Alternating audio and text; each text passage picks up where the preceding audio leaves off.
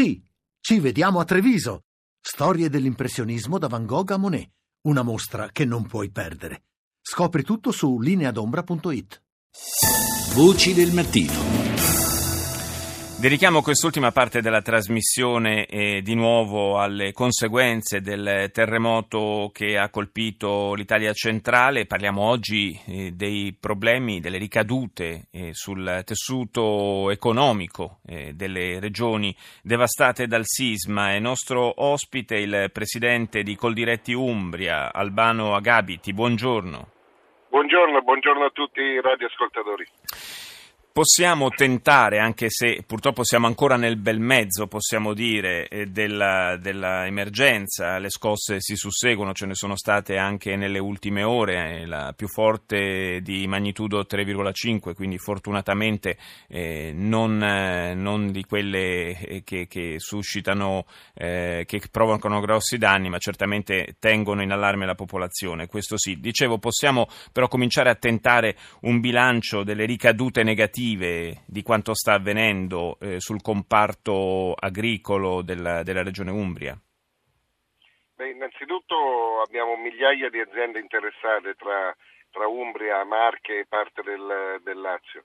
È una, una, questione piuttosto devastante diciamo, che ha colpito queste nostre aziende, in particolare eh, diciamo, le urgenze più assolute sono su quelle zootecniche dove non solo sono state colpite le case degli agricoltori, ma abbiamo le stalle che sono o crollate o inagibili, quindi con seri problemi proprio per accudire tutto quello che riguarda la parte del bestiame.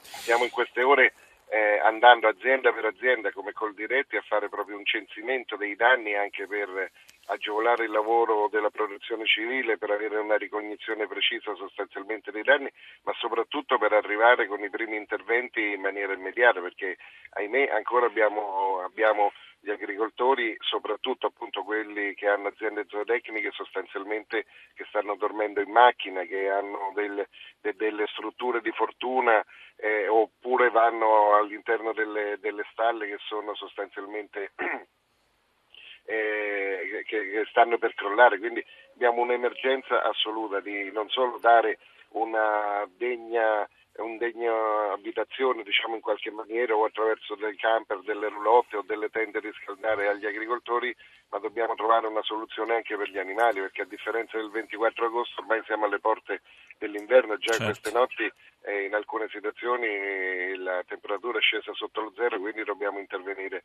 immediatamente.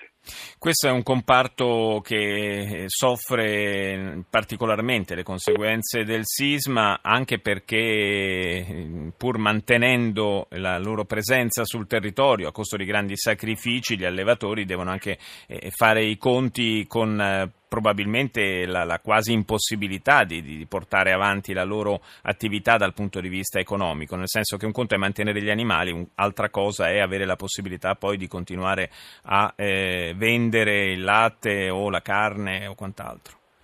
Beh, ha centrato esattamente il problema l'azione che come Coldiretti stiamo mettendo in piedi e vorremmo fare anche insieme all'istituzione è quella anche di una grande eh, attività di solidarietà per far sì che eh, chi ha perso il mercato locale, perché vorrei ricordare che questo è un territorio ricco, ricchissimo anzi di turismo eh, ambientale e enogastronomico, quindi certo. in questo momento praticamente non ci sono più i clienti delle nostre aziende, eh, i possibili consumatori dei nostri prodotti, quindi la prima questione è mettere in piedi un meccanismo di solidarietà per tutti i prodotti delle aree terremotate. Eh, lo stiamo già facendo e lo avevamo fatto già a dire il vero a partire dal 24 agosto con la caciotta della solidarietà, in quanto le stalle era stato il primo problema eh, che si era posto, eh, lo dovremmo fare per tutti gli altri prodotti, diciamo da, dai legumi, penso no, alla grande tradizione di lenticchie, al discorso del farro, che insomma questi territori sono anche la patria di questi eh, cereali antichi. E poi per tutti i prodotti trasformati perché abbiamo anche tutta la grande tradizione della norcineria sia dalla parte diciamo, di, di, Norcia che dalla parte diciamo, delle Marche, eh, lì siamo al centro di tante piccole attività o agricole o anche artigianali che trasformano prodotti locali e quindi sostanzialmente dovremmo proprio utilizzare tutte le nostre possibilità. In particolare come Coldiretti andremo a utilizzare le nostre migliaia di punti vendita di campagna amica, sia dei mercati, sia le botteghe di campagna amica, sia i punti vendita di campagna amica che ricordo sono distribuiti eh, su tutto il paese, eh, però ecco ci aspettiamo che anche il rapporto con la grande distribuzione, anche il rapporto, eh, proprio stanotte si parlava anche di, di mettere in piedi sul web una rete di solidarietà certo. anche attraverso delle vendite online, però ecco, di far sì che al danno non si aggiunga anche la beffa, cioè la perdita di, di quello che era il mercato di riferimento, e anche perché la prima leva, al di là degli interventi pubblici, delle istituzioni e quant'altro, per rilanciare l'economia del territorio è quella che deriva dalla vendita dei prodotti, quindi dal mercato. Non c'è quindi dubbio, questo, questo è un passaggio. Non possiamo perdere neanche un istante torno a ripetere, per, per, dare tutti quelli che sono i supporti di natura economica a queste nostre aziende, ma che prima di tutto devono venire dal mercato. Questo è un passaggio assolutamente fondamentale. Grazie ad Albano Agabiti, presidente di Coldiretti Umbria, per essere stato con noi e ci spostiamo nelle Marche con il presidente di Confindustria Marche Bruno Bucciarelli. Buongiorno. Buongiorno. Com'è la situazione eh, per il comparto del, dell'imprenditoria, dell'industria eh, nelle Marche? Sono, c'è tutto un tessuto di, di, piccole e anche piccolissime aziende che eh, rischia di, di essere eh, sconvolto dalle conseguenze del sisma. Sì, le nostre Marche sono caratterizzate dalla presenza della maggior parte di piccole e piccolissime aziende, poche grandi aziende eh, ma il tessuto produttivo prevalentemente è basato, da, da, è costituito da piccole e medie aziende. E, e qui, qual è la ricaduta allo stato attuale? Perché poi stiamo vivendo eh, immersi in questa situazione, quindi insomma no, eh, no, purtroppo non si può ancora mettere un punto, tirare, tirare una linea. Allora lei consideri che noi siamo in questa fase già da due mesi, perché il primo cratere ha interessato un'area per fortuna non troppo occupata da imprese, un'area piuttosto di montagna e quindi abbiamo immediatamente siamo messi in modo per far sì che queste piccole imprese, piccole e medie imprese avessero un aiuto eh, per, per eh, non chiudere.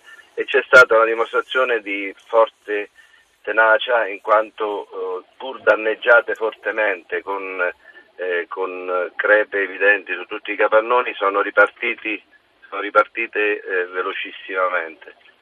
Questa ulteriore cratere che si è aperto un po' più a nord ha anche eh, colpito il primo cratere e quindi queste aziende che due mesi fa eh, avevano fatto uno sforzo disumano in alcuni casi si sono viste crollare tutto addosso. Per parlare del secondo cratere, invece, quello che riguarda più la zona di Tolentino, Camerino, Visso, sì. che poi c'è una montagna che li separa, che poi è spaccata a metà, quasi a dividere i due crateri, e, e invece quella zona che, colp- che, è stata particolarmente colpita nel terremoto di domenica, che ancora trema perché ieri c'è stato un altro importante terremoto, l'attività produttiva è molto molto più densa.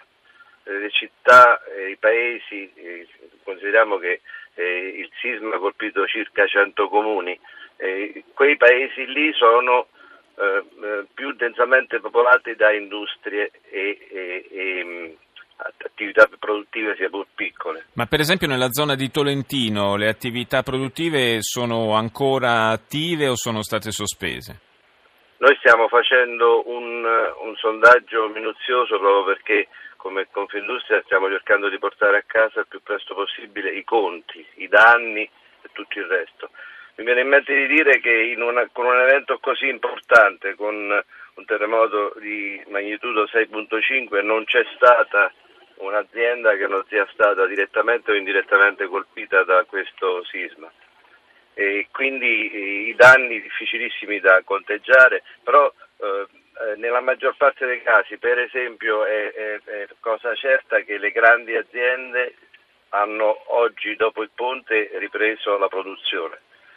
C'è un aspetto che riguarda circa 40.000 opera, opera, opera, eh, maestranze, 40.000 eh, lavoratori. Eh, lavoratori che, eh, che hanno, non dico in, in cioè, difficoltà, stanno, stanno lavorando intensamente, però la, il capitale umano di cui disponiamo nelle Marche è sicuramente un capitale umano eccezionale, abituato a queste avversità tra alluvioni e quant'altro e hanno tutti sempre reagito con, con caparbietà. Quindi eh, siamo fiduciosi, vogliamo assolutamente che il tessuto economico riparta immediatamente. Abbiamo vissuto diverse fasi, quella tremenda della, della sepoltura dei nostri morti, quella della ricostruzione, della, delle, cioè della ricostruzione ancora, della, però eh, della messa in sicurezza, ecco, della messa in sicurezza de, de, delle, delle, delle, fabbriche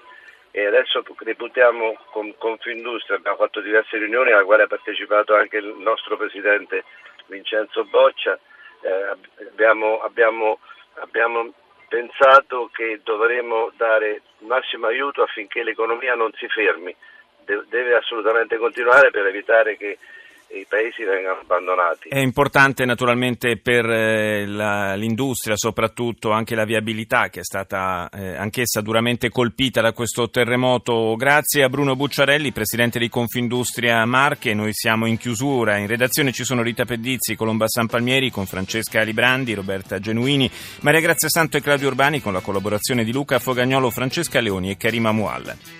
Un grazie al regista Mauro Convertito, linea al GR1. Ci sentiamo domani. Buona giornata da Paolo Salerno.